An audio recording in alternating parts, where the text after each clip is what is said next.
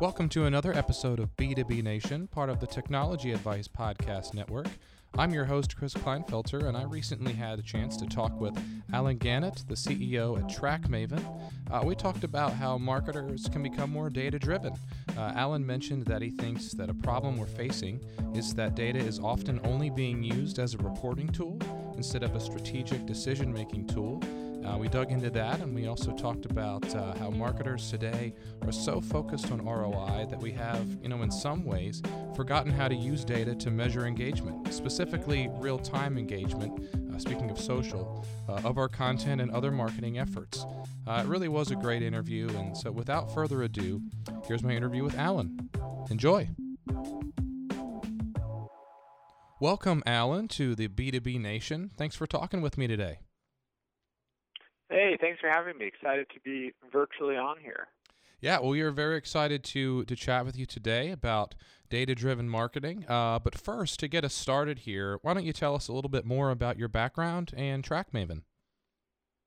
Sure. So TrackMaven is the integrated marketing analytics platform. So what that means is we bring together all of your digital content, social marketing analytics needs in one place, whether that's competitive intelligence or social analytics or marketing attribution or media monitoring we provide one platform you can get all those things. Instead of having to log into 10 tools, you can log into one tool. Then in addition, because we have all those different channels in one place, also able to provide you with cross-channel insights that are unique to us and actually make you a better data-driven marketer. And my personal background is I started my entrepreneurial career by running a lead gen company. So uh, learned the learned all of this stuff through the performance marketing lens very, very numbers driven. And I spent a year as CMO of a B2B software startup. And in doing that, what I realized is that how most marketers make decisions is incredibly gut driven. And we now live in a world where there's too many things going on, too many channels, too much content to produce to use your gut in a scalable, consistent way. And so TrackMaven, which is now about a four year old company, it really came out of this need that I had, which was how do you make marketers data driven, and the keys to doing that is making data accessible, easy to access, and actually usable. So, like I said, the company's about four years old.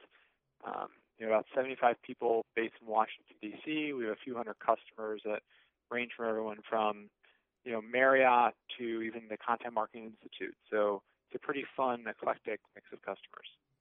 Wow, you really outlined one of the biggest problems as a B2B marketer is, uh, you know, being gut driven versus data driven. So, man, I'm really excited to dig into this today. Um, let's get started here. Uh, I would love your take on, you know, how does data driven marketing actually play out? You know, what, what suggestions do you have for marketers to become more data driven today? Yeah, great question. So, like I said before, I think how most marketing decisions are made, if we're being really honest, is it's a Tuesday afternoon. We're in some sterile conference room. Everyone's under caffeinated. Someone says, "Okay, what's our next white paper be on?" And someone else goes, "Oh, I have this great idea." And someone else goes, "That's a great idea." And then all of a sudden, we're spending three months creating some white paper that is based on someone's Tuesday, kind of under caffeinated, quote unquote, great idea.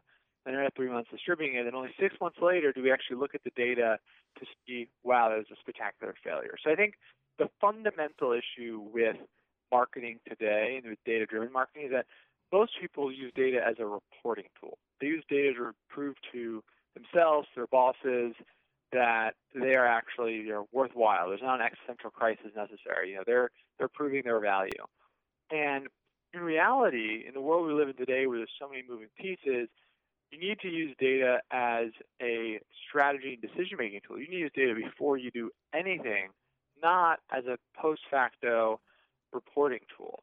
And so I think that's the big delineation for most people because we spent so many years for the last few years as marketers trying to prove ROI that we've almost forgotten how to measure things that I like to call leading metrics. So these are metrics that you could use to get an understanding of if your content is on the right track or the wrong track. And when I say leading metrics, what I really mean is engagement, right? So if I publish a blog post you know, am I getting enough engagement? Uh, am I getting enough page views? Is my bounce rate low enough? And these are the things that are critical to actually eventually getting ROI. But we've over the last few years been so obsessed as marketers with proving ROI, we've forgotten. We even you go to some conferences and say engagement is a dirty word, and I think that that is the fundamental disconnect for most marketers is that they're using data as an after the fact reporting tool to prove ROI, and they're not using data as a decision making tool to measure real time engagement and optimize. And as a result, they never get ROI.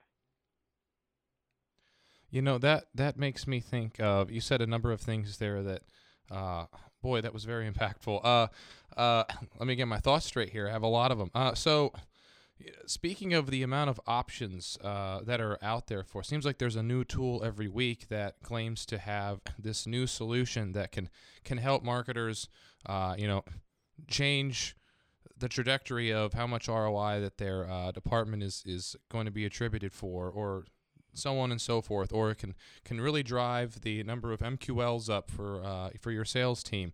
And you know, it gets me thinking about social a little bit more. Where um, speaking of more options, it seems like there's a, a new social media platform or social media option that's coming out every month or so. I mean, we have Instagram stories, we have Vine, Snapchat, and, and Snapchat in particular is is one that I really wanted to hone in and, and ask you about. Um, there's been an uptick in brands using Snapchat as a business tool. Um, do you think that B2B brands specifically can truly use Snapchat to engage prospects? And, and if so, I would love to hear your take on how they could do that. Yeah, great question. So I think I think the the the short answer is no. The long answer is yes. The short answer is you know, as a marketer, you're facing so much, there's so much struggle and there's so much things on your plate that there's going to be way higher ROI activities for you than Snapchat. That being said, if you have specific audiences, so if you, for example, market to you know, B2B could also mean small businesses, right? So you might market to small businesses where it's a lot of restaurant owners or real estate agents. Those people act much more like consumers. Snapchat might be good. Or if you're like us, you market to marketers well, then your audience will actually respond well to that kind of stuff. So we actually we do quite a bit of Snapchat marketing ourselves, and we actually get a really good response um, and brand awareness from it that we definitely have found drives interest and leads and all those sort of things. So I think fundamentally the answer to all these questions is a slightly higher level thought, which is you need to be on the channels which are most efficient to reach your audience at, no matter what they are. And so for some people that's direct mail, for some people that's airport billboards, for some people, that's Snapchat. But for a lot of B2B brands, it's not Snapchat. So that is my, my long and my short answer to your question. hey, that's a good one. Uh, so, so it, was interesting that to me, I, I was it, it seems like a tool that could be done for awareness, and that's kind of where it fell in my head. That was just neat to hear your take on that. Uh, I want to shift gears a little bit here and talk about a specific report done by TrackMaven. Uh, and the one I'm referring to is the Social Media Strategy Report. Uh, so, in that report, uh, could you discuss what social channels you found that worked best as paid advertising outlets for B2B? Yeah, well, I think the things that are, for us at least, um, really interesting from all reports. So for, for background, TrackMaven has, um, you know, we've tracked tens of thousands of brands, both our customers as well as our customers' competitors. We have this huge set of data. And what I think is sort of most interesting whenever you look at uh, any of our data is there's a few consistent trends, which is that almost no matter what, Instagram actually from an engagement perspective really performs really well. And Instagram generally is sort of an undervalued channel whether you're B2B or B2C. Instagram across most industries is one of the most engaging channels relative to audience size. And so for us, that's been a really interesting takeaway and just generally a recommendation for people is thinking about, okay, can you be using doing more Instagram stuff? And I think also with Instagram, what's interesting is now that they've rolled out a lot more paid targeting features, is can you reach your if you're a B2B brand, can you actually reach your audience when they're in more of a um, even if they're in more of a relaxed setting, can you actually reach them through Instagram because they actually allow you to do much more narrow targeting now with their paid ad product. So I actually think Instagram is probably the channel that we're going to be talking the most about over the next year or two from a paid advertising perspective, just because I think there's the most upside and the most opportunity there. Would you also say that Instagram is less saturated in that way versus the other channels? Yes, but I think like all other channels, it's eventually going to get saturated. So I think sort of in marketing we have this this problem slash opportunity, which is one, things are changing so fast, but then also as marketers we tend to get, get excited about things and all adopt the same channels at the same time. And so we all rush into new channels because they're efficient, and then because we've all rushed into them, they become less efficient. So I think over the next couple of years, a we'll be talking a lot about it, but then it's also at the same time as a result of talking a lot about it, it'll get saturated and inefficient. yeah, yeah. So so taking that a step further, so speaking about uh, social, uh, at what stage is paid advertising on social? on social, excuse me, useful. So, at what stage is paid advertising on social useful? Is it mainly for awareness, or is it suited for maybe later in the funnel? So, great question. I think it's all it's all the above. I think you know we do, and a lot of people do stage-based targeting with their paid social.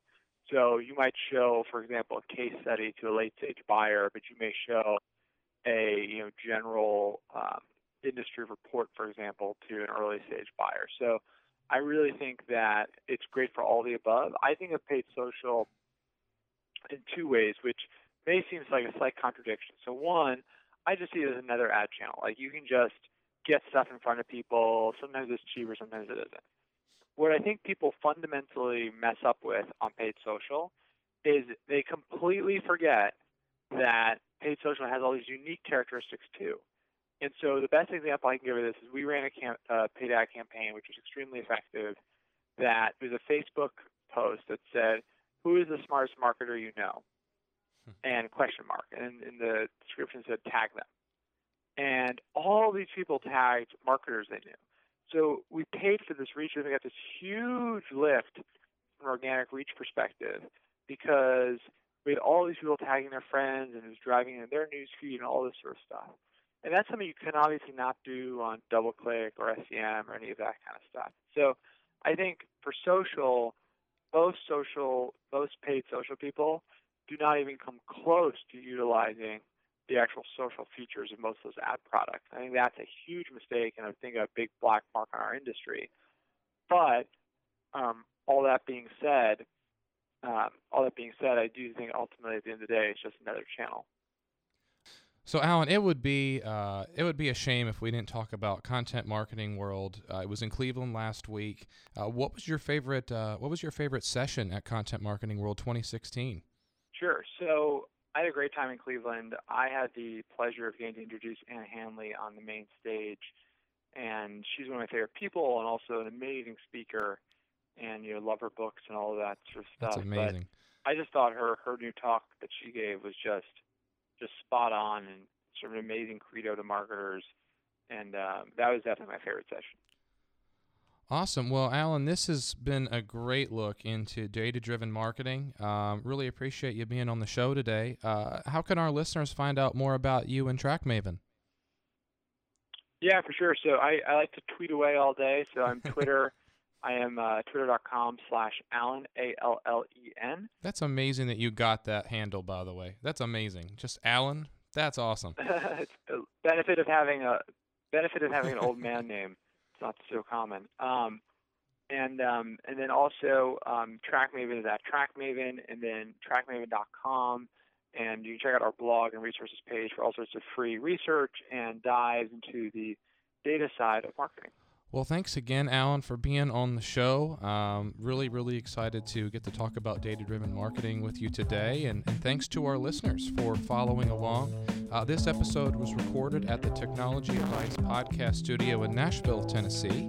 To listen to more episodes of B2B Nation, check us out on SoundCloud or iTunes. And to learn more about the show, you can find us on Twitter at technology underscore ADV or online at technologyadvice.com. Thanks for listening.